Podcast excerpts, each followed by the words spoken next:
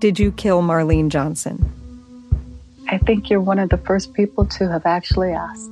From WBUR and ZSP Media, this is Beyond All Repair, a new podcast about an unsolved murder that will leave you questioning everything. Wow, it just gets more interesting. Beyond All Repair. Listen and follow on Apple Podcasts, Spotify, or wherever you get your podcasts. This is a CBC podcast. Previously on Escaping NXIVM. It wouldn't be like, you know, hey, Keith wants to have sex with you. It's come to Albany. Were you afraid of him? At that time, yeah.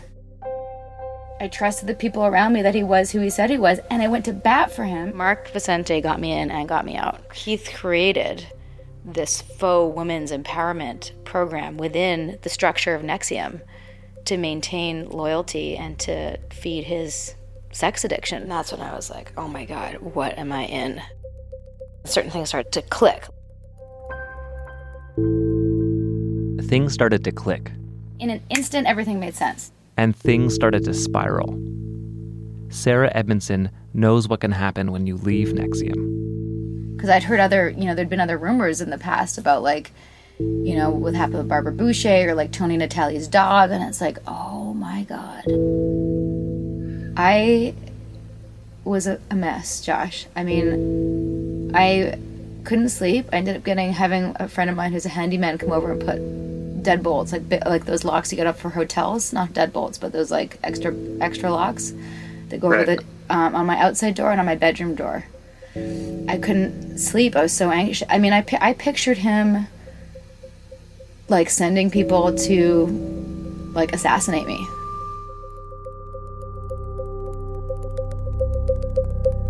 I'm Josh Bloch, and this is Escaping NXIVM from CBC Podcasts Uncover. Chapter 4 The Suppressives.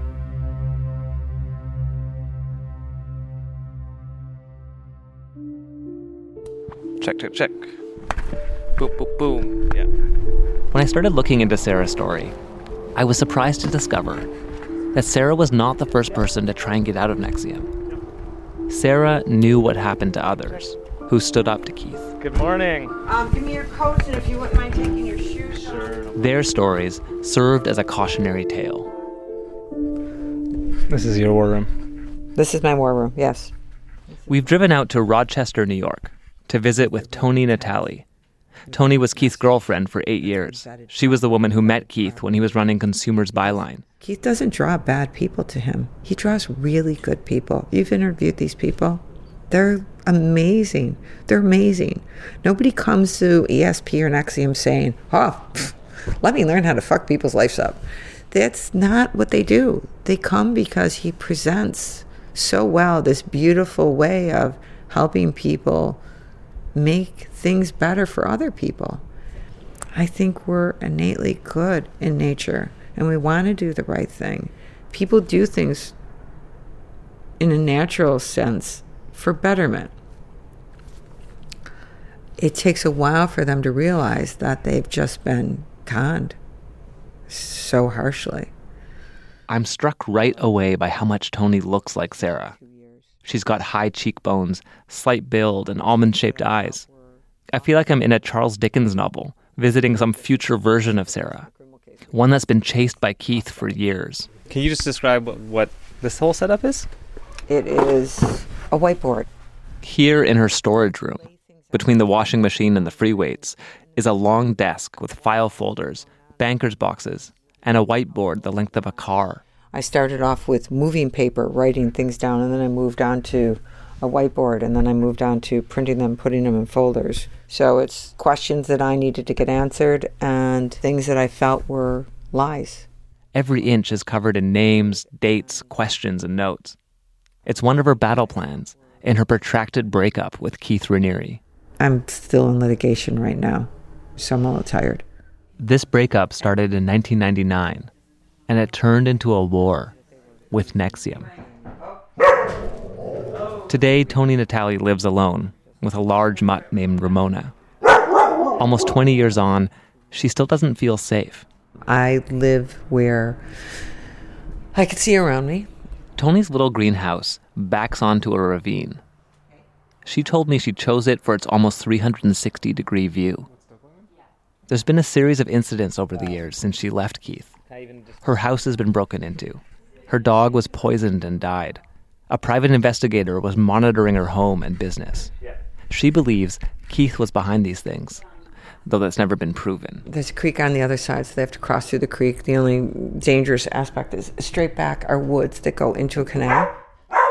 It's okay. Say hi. Say hi, to everybody. Okay, it's good creek. Okay. Oh. So somebody come comes through the canal and back up through the woods. Oh yeah, that's it. Oh, you are sweet. Come on, Ramona. Come on. But she's pretty aware of what's going on in the backyard. Come on. You know, accidents happen.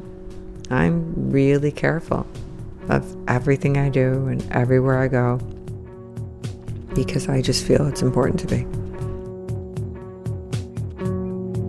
After leaving Keith, the health food business they were running collapsed. It was in her name, so she was saddled with the debt. This is when her legal troubles began. Toni filed for bankruptcy in 1999. Keith and Nancy Salzman intervened in her claim. And it took six years to settle. Years later, Toni was accused of breaking into the NXIVM computer system. NXIVM sued her. Then the police laid criminal charges. It took two and a half years to settle these cases. And when you don't care really about the outcome, but you just care about using the system as a stalking device, you don't care. When money isn't an issue and the outcome is an issue, it's a weapon. And that's what they do. They use the legal system as a weapon. Toni became one of the first people to speak to the media about Keith and NXIVM. I have not filed a complaint against NXIVM or Keith or Bronfmans or anyone for the years of of continuous assault. I just keep waiting for it to stop. Your life has been on hold. I call it I'm waiting. I'm not like I'm like waiter. I'm waiting. Yeah, my life is on hold. As we chat, Toni fiddles with a silver bracelet on her wrist. You see my bracelet? It's engraved with two words. It says orange jumpsuit. Orange jumpsuit. The thing that that takes my fear away is I see Keith in an orange jumpsuit. so, orange jumpsuit has become a little bit of a motto. I want to see him held accountable in the system that he has used to abuse many people for years. Sarah says when she was in NXIVM, she knew all about Toni, even though they had never met. Say there was a woman that was in the company and she was a suppressive and A suppressive in NXIVM is someone who behaves unethically, lies, steals, and cheats to get what they want. There's a NXIVM course all about the danger of suppressives. Sarah says Toni was often used as the example. he had to write those modules about suppressive behavior because of Toni. She spends all her life force trying to take down NXIVM. Isn't that terrible? Now we now we have to educate ourselves as to what suppressive people look like so that we can we don't get fooled again. Sarah feared if she left, the course would become about her. Leaving NXIVM would mean that she would become entirely cut off from people inside the group. No. I'm gonna move some stuff out of the way. Just get Across the country from Toni and Natalie, I follow Susan Dones up a rickety ladder into her attic. She's got her own battle scars. Yeah, so here they are, right here. Um, there's four banker boxes full. Susan wants to show me the banker's boxes full of documents from her fight with NXIVM. This one says legal docs. Yeah. Susan's bungalow is in Puyallup, a middle class neighborhood in Washington state, just south of Tacoma. She works as a massage therapist, though her no bullshit personality fits more with her career in the Navy, where she was enlisted for a decade. Oh, these are exhibits from the case. You have to hang on to all these banker boxes? Well, we don't have to. Susan took the very first 16 day workshop NXIVM ever offered back in 2000. How was the mission expressed to you? Well, it was, you know, helping humans to be more um, integrated within themselves so that they could be better human beings. You know, and then the more better people are on the planet, then the better world we could have, kind of thing. She opened an NXIVM center in Tacoma with her partner Kim. It was the first center outside Albany. I wanted to create a wellness center that not only worked on the body, but worked on the mind and the spirit. Susan was actually the woman who ran Sarah's first five day workshop. In some ways, Susan's story is similar to Sarah's. Like Sarah, her center was thousands of kilometers from NXIVM headquarters. I mean, I had to go back and forth to Albany every month for meetings. Like Sarah, she believed in the ESP curriculum. I thought the way they packaged it was excellent. And also, like Sarah, she never had any kind of sexual relationship with Keith. I found him creepy.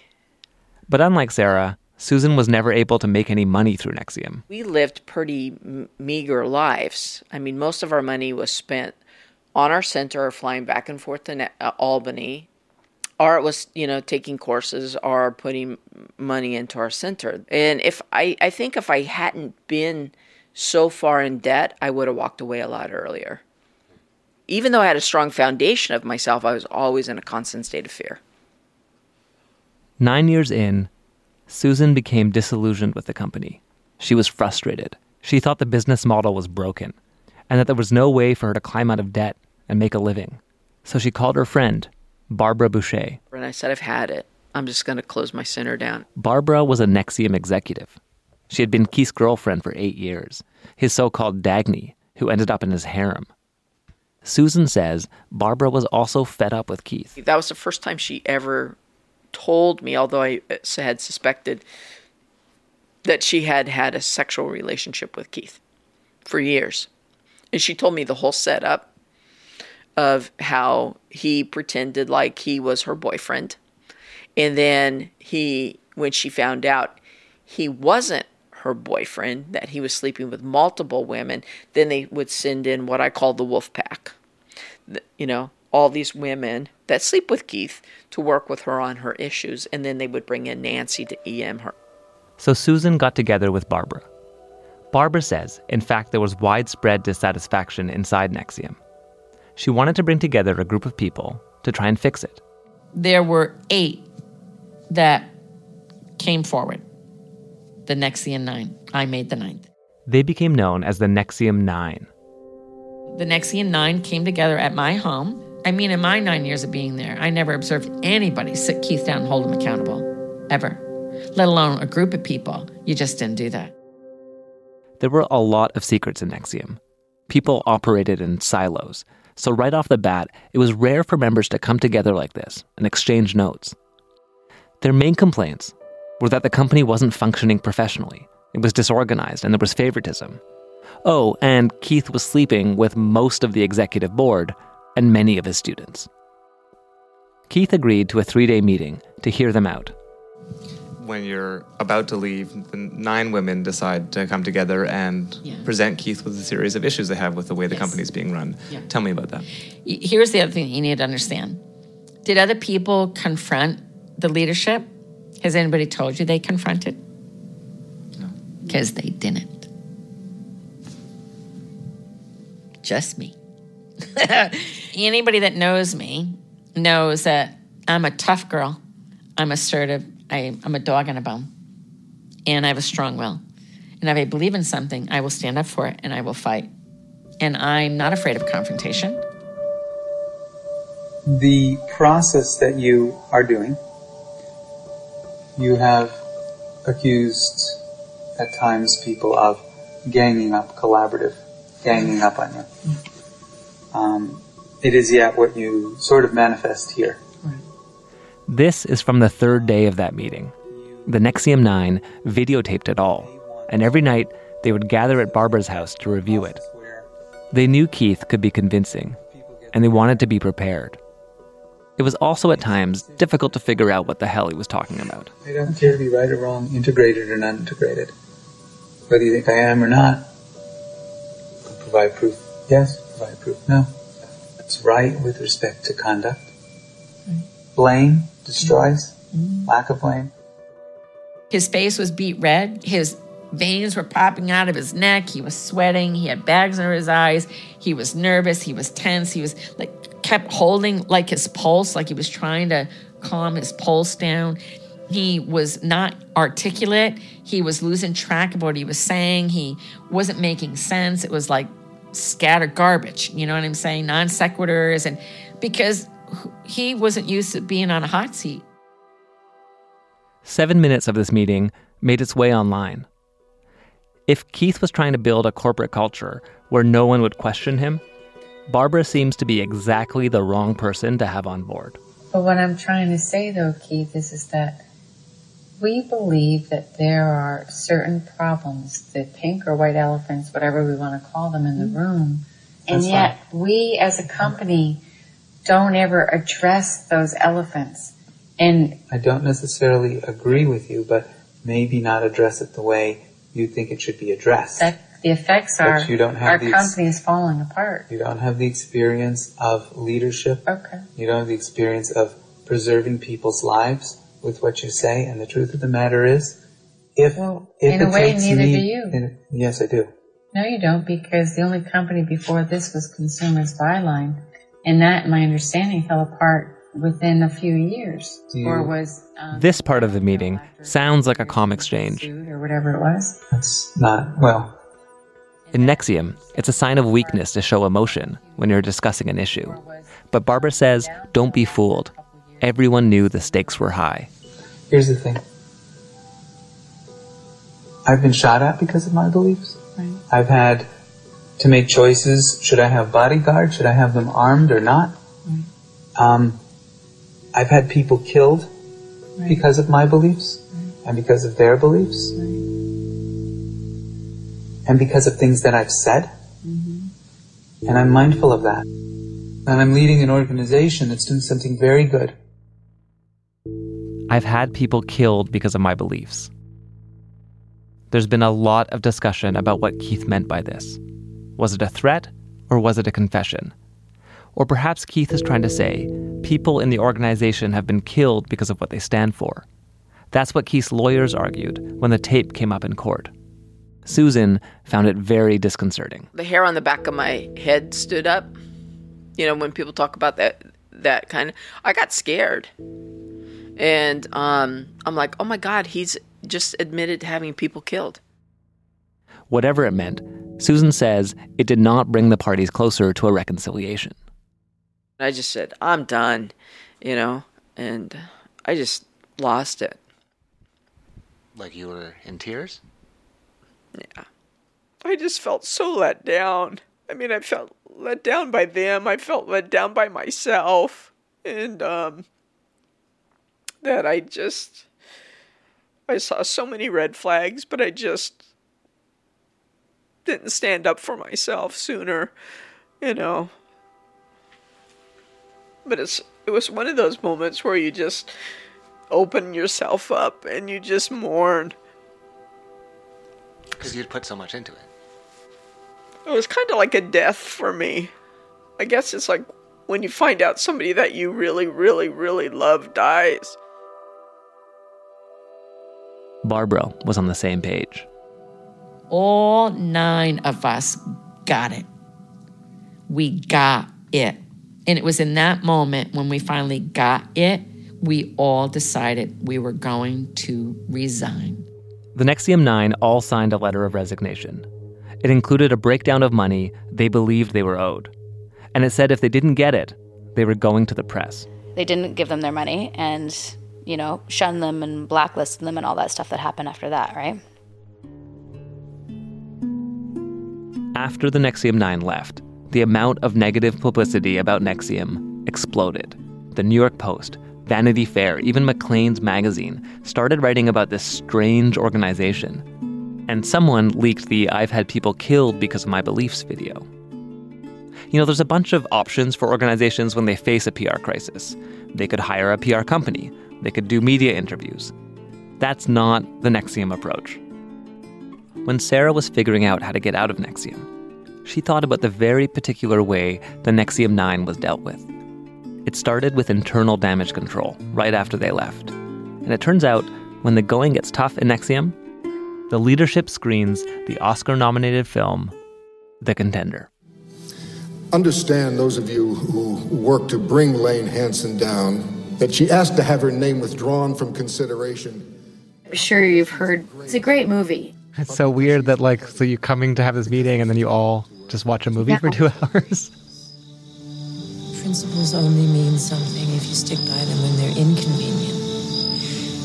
If I ever did answer the questions, even to exonerate myself, that would mean that it was okay for them to have been asked in the first place. The contender is about a politician who, out of principle, refuses to address false rumors about her personal life spread by her political opponents. It's like the movie that they play every time they don't want to speak openly about something because it's like more honorable to like not speak about the thing than get in bed with the people who are accusing you of something dishonorable. So, in this case, Keith has cast himself as the principled politician, and Barbara and Susan are the opponents, spreading nasty rumors about him. Blind. Maybe you've been out of. Sarah tells me she bought this idea that these rumors weren't even worth addressing. She was told Susan was difficult and Barbara was crazy. They were suppressives, trying to harm the company. It basically negates any responsibility they have in owning or refuting these charges, and so we were. Ba- it was basically silencing us.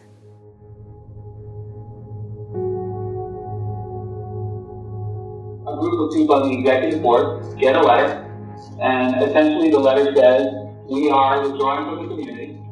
Keith convened an emergency meeting in Clifton Park. One of the coaches at the meeting recorded it. The audio quality is not great. Keith seems to be asking the group what their next move should be. Just imagine being in a life struggle with someone. You're wrestling and back and forth, back and forth. Keith says, just imagine being in a life struggle with someone. You're wrestling back and forth, and your opponent's on the ground. You kill your opponent.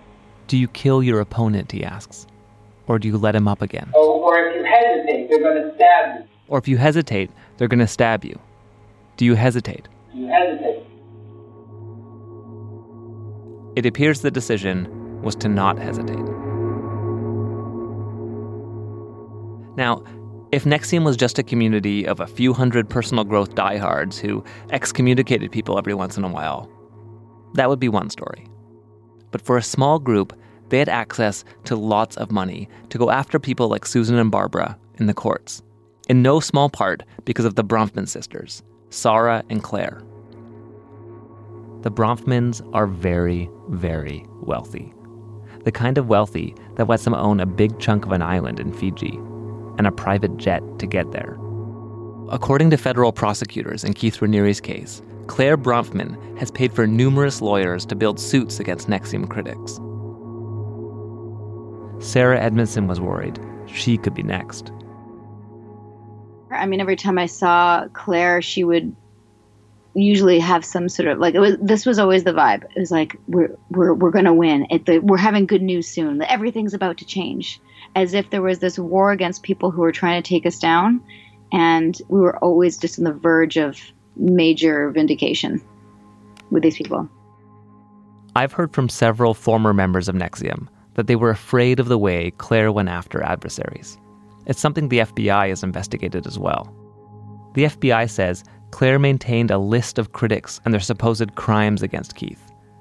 They say she orchestrated abusive litigation meant to intimidate and attack perceived enemies and critics of Raniere. We've tried to ask Clare Bronfman and her lawyers about this directly, but we've not heard back. In a statement, her lawyer says the government is overreaching in its case.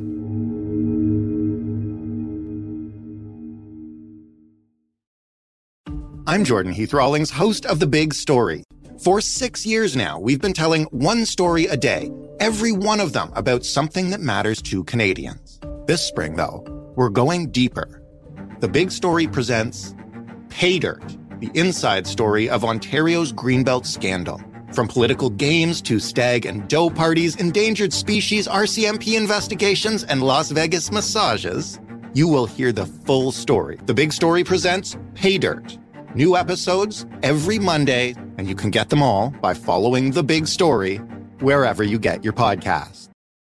What were the charges against you?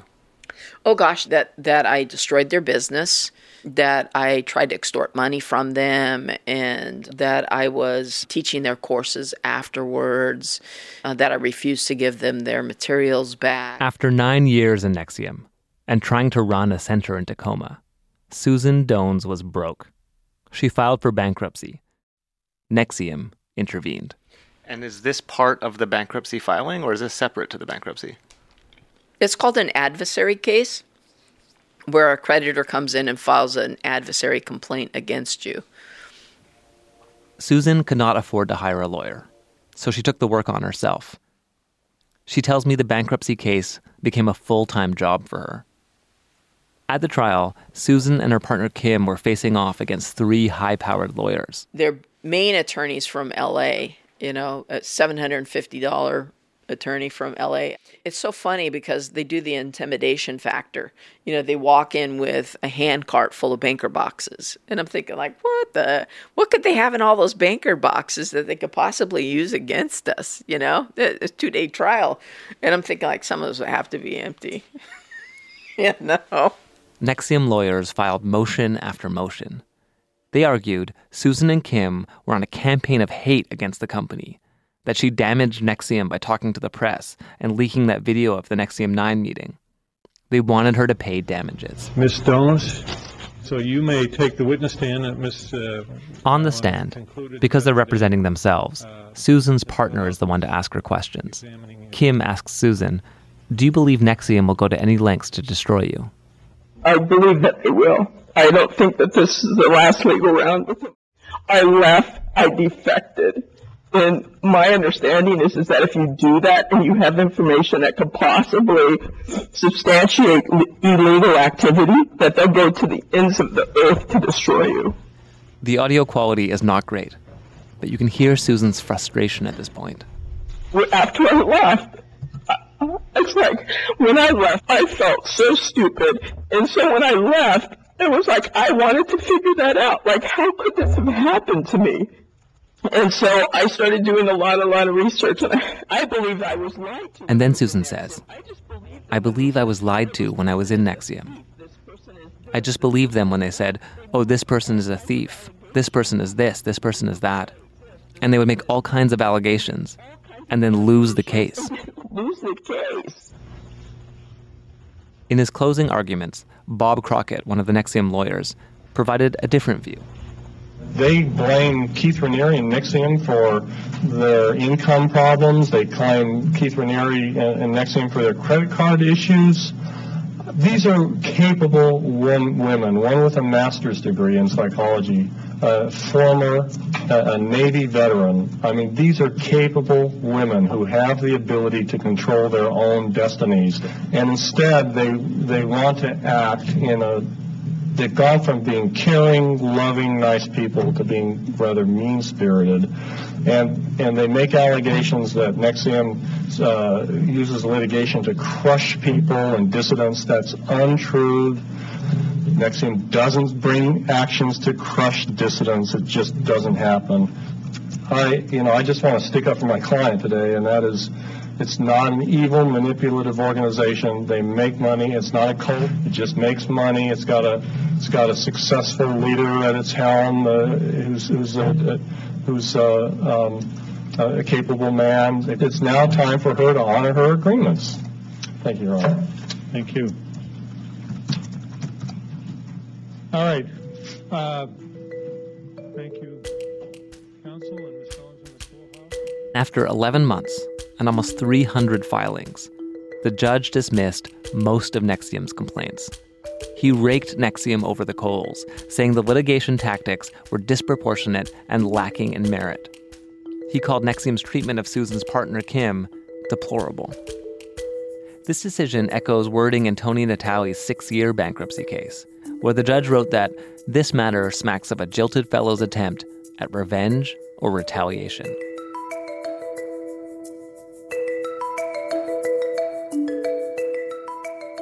And then, when it comes to cautionary tales, there's what happened to Barbara Boucher.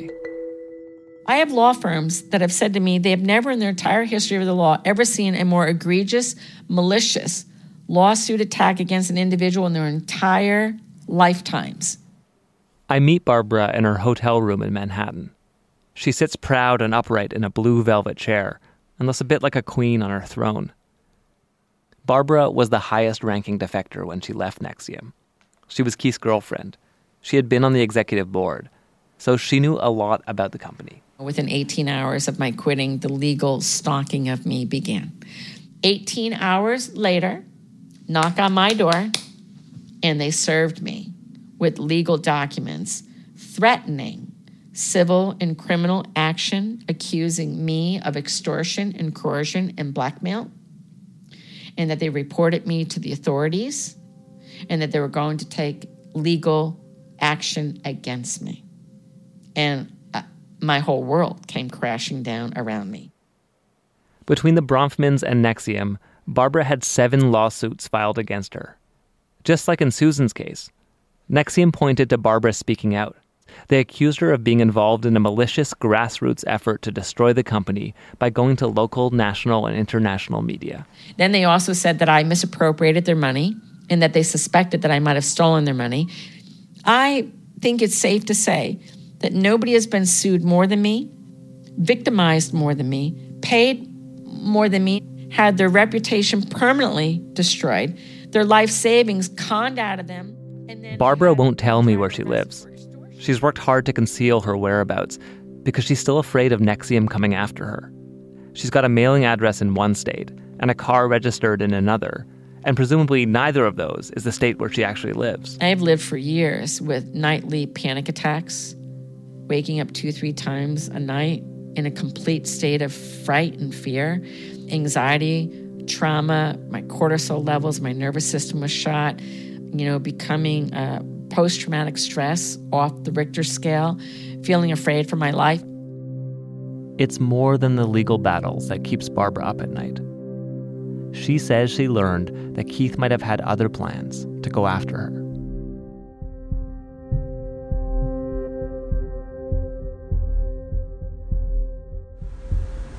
I, I don't have a lot of time, so I wanted to just see Yeah. the case. We can catch up on other things. Okay, now, great. after we get this um, right away, because you know, if you're hearing In 2014, Kristin Keeffe, one of the original so called spiritual wives, defected from NXIVM.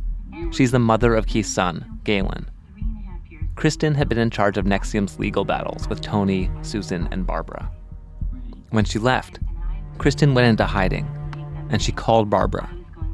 Barbara recorded one of their conversations. He's asking us to sacrifice our lives doing this work we hate, going after his ex-girlfriends. And what the fuck is he doing? He's doing nothing. Some of the stories Kristin told her are so bizarre they make your head spin. She said Clare Bronfman hired a company to dig up dirt on adversaries, including journalists and federal judges. She says Keith worked closely with Clare, and the two of them lied in their court filings.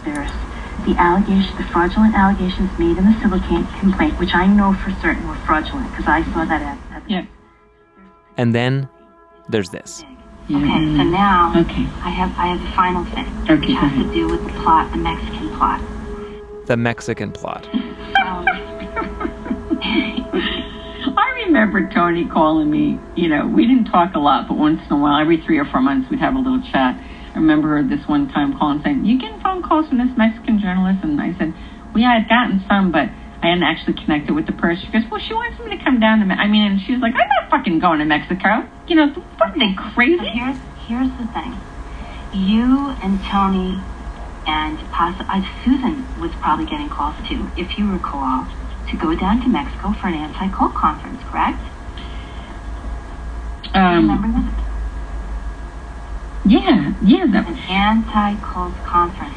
They bribed a judge in Mexico to issue an indictment against you and Toni and Susan and Kim. You were going to be lured into Mexico, and when you got into Mexico, they were going to put you in fucking prison. oh. And the email. Were they really? Were, how how how serious were they? They were. They were serious right? as a fucking heart attack. I saw the judge's decision. He helped write it. He worked on this for years. Fucking years. This was like a three plus year plot in the making. Wow. Wow.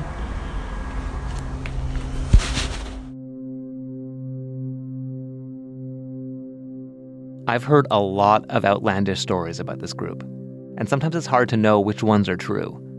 But Barbara tells me that NXIVM did file a criminal charge against her in Mexico for extortion, and that just this summer, U.S. border guards detained her at the airport because of it.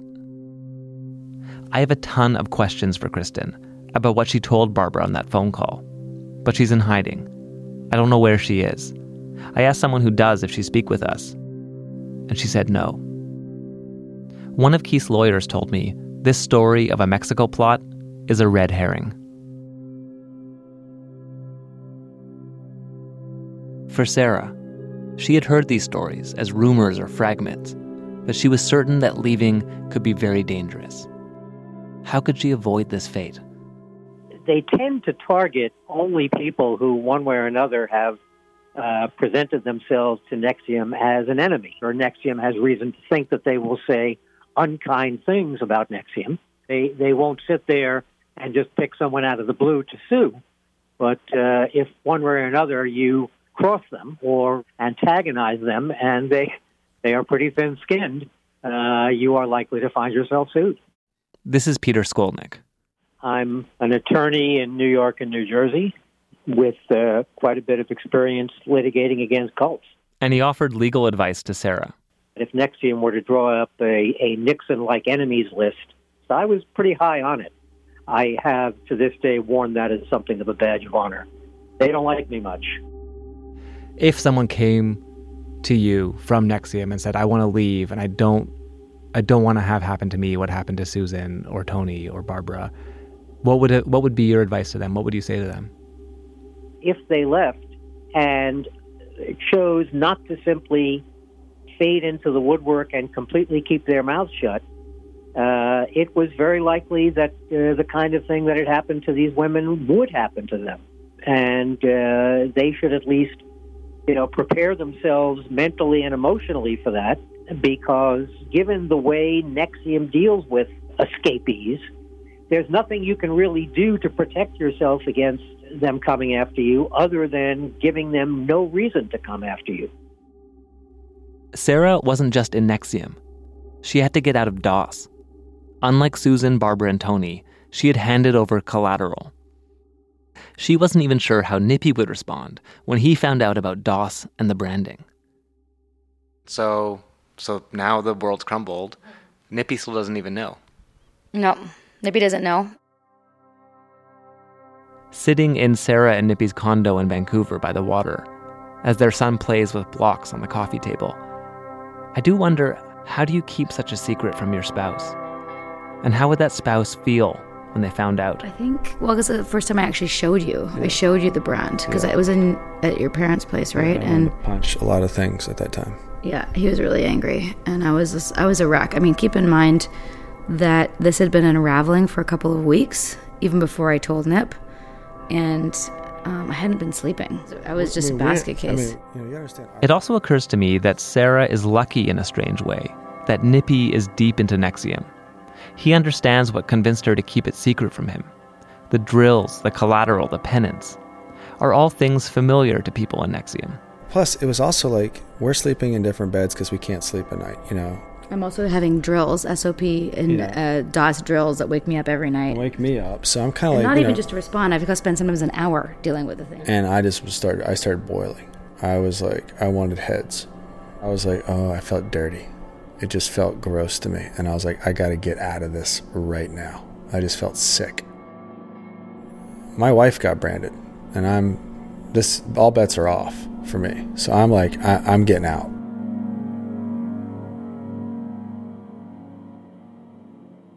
It's June 2017. Sara and Nippy are supposed to be in Albany for a big NXIVM conference. And we're like, okay, what do we do? How do we get out of this? This is when I'm scared. You know, I, I'm scared at this point because I know like getting out's not going to be easy. We're going to have to deal with the Bronfman legality things if this thing, worst case scenario. I know that playbook, I've seen it in action, and I know it's bullshit. So leaving was an easy decision. It was just how. Do I want to cowboy up, go up there with a baseball bat and take it to his head? And so, what was, your, what was the plan that you guys came up with? The plan was that we were going to go to Albany anyway, and uh, we already already had our tickets and everything. And my grandfather had just been admitted to hospital. And when, and whenever anyone saw me, they're like, "You look awful. What's going on?" I'm like, "My grandfather's sick." So my grandfather goes to hospital with stomach cancer. I realized I've been in a cult for 12 years. It was like I was I was just that was it was a wreck. And we said, yeah, we decided to do business as usual.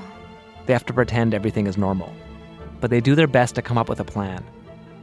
They want to leave NXIVM as soon as possible without stirring the pot, to do what Peter Skolnik suggests and go quietly to avoid any backlash.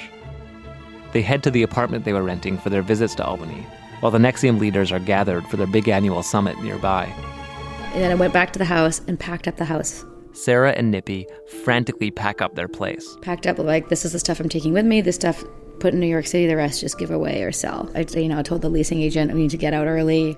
Nippy drops Sara and their son at the train station, and they head to Toronto. And that 10 hour train ride was like one of the most stressful travel travel days of my life.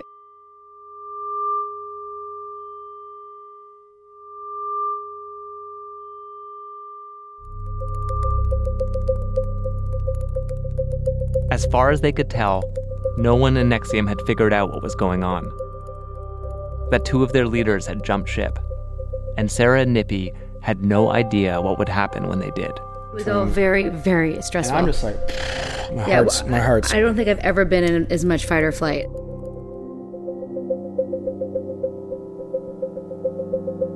Next time on Escaping NXIVM.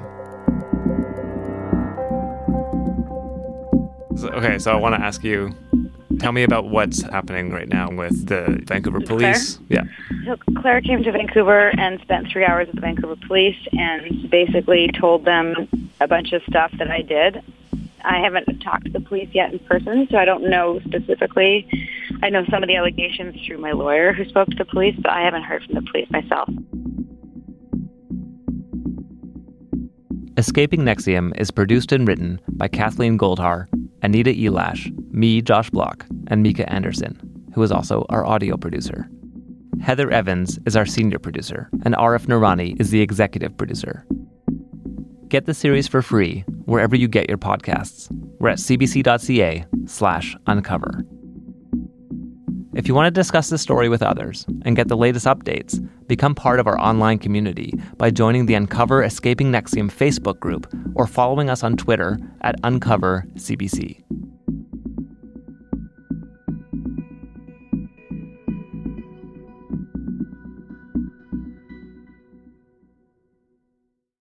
For more CBC podcasts, go to cbc.ca slash podcasts.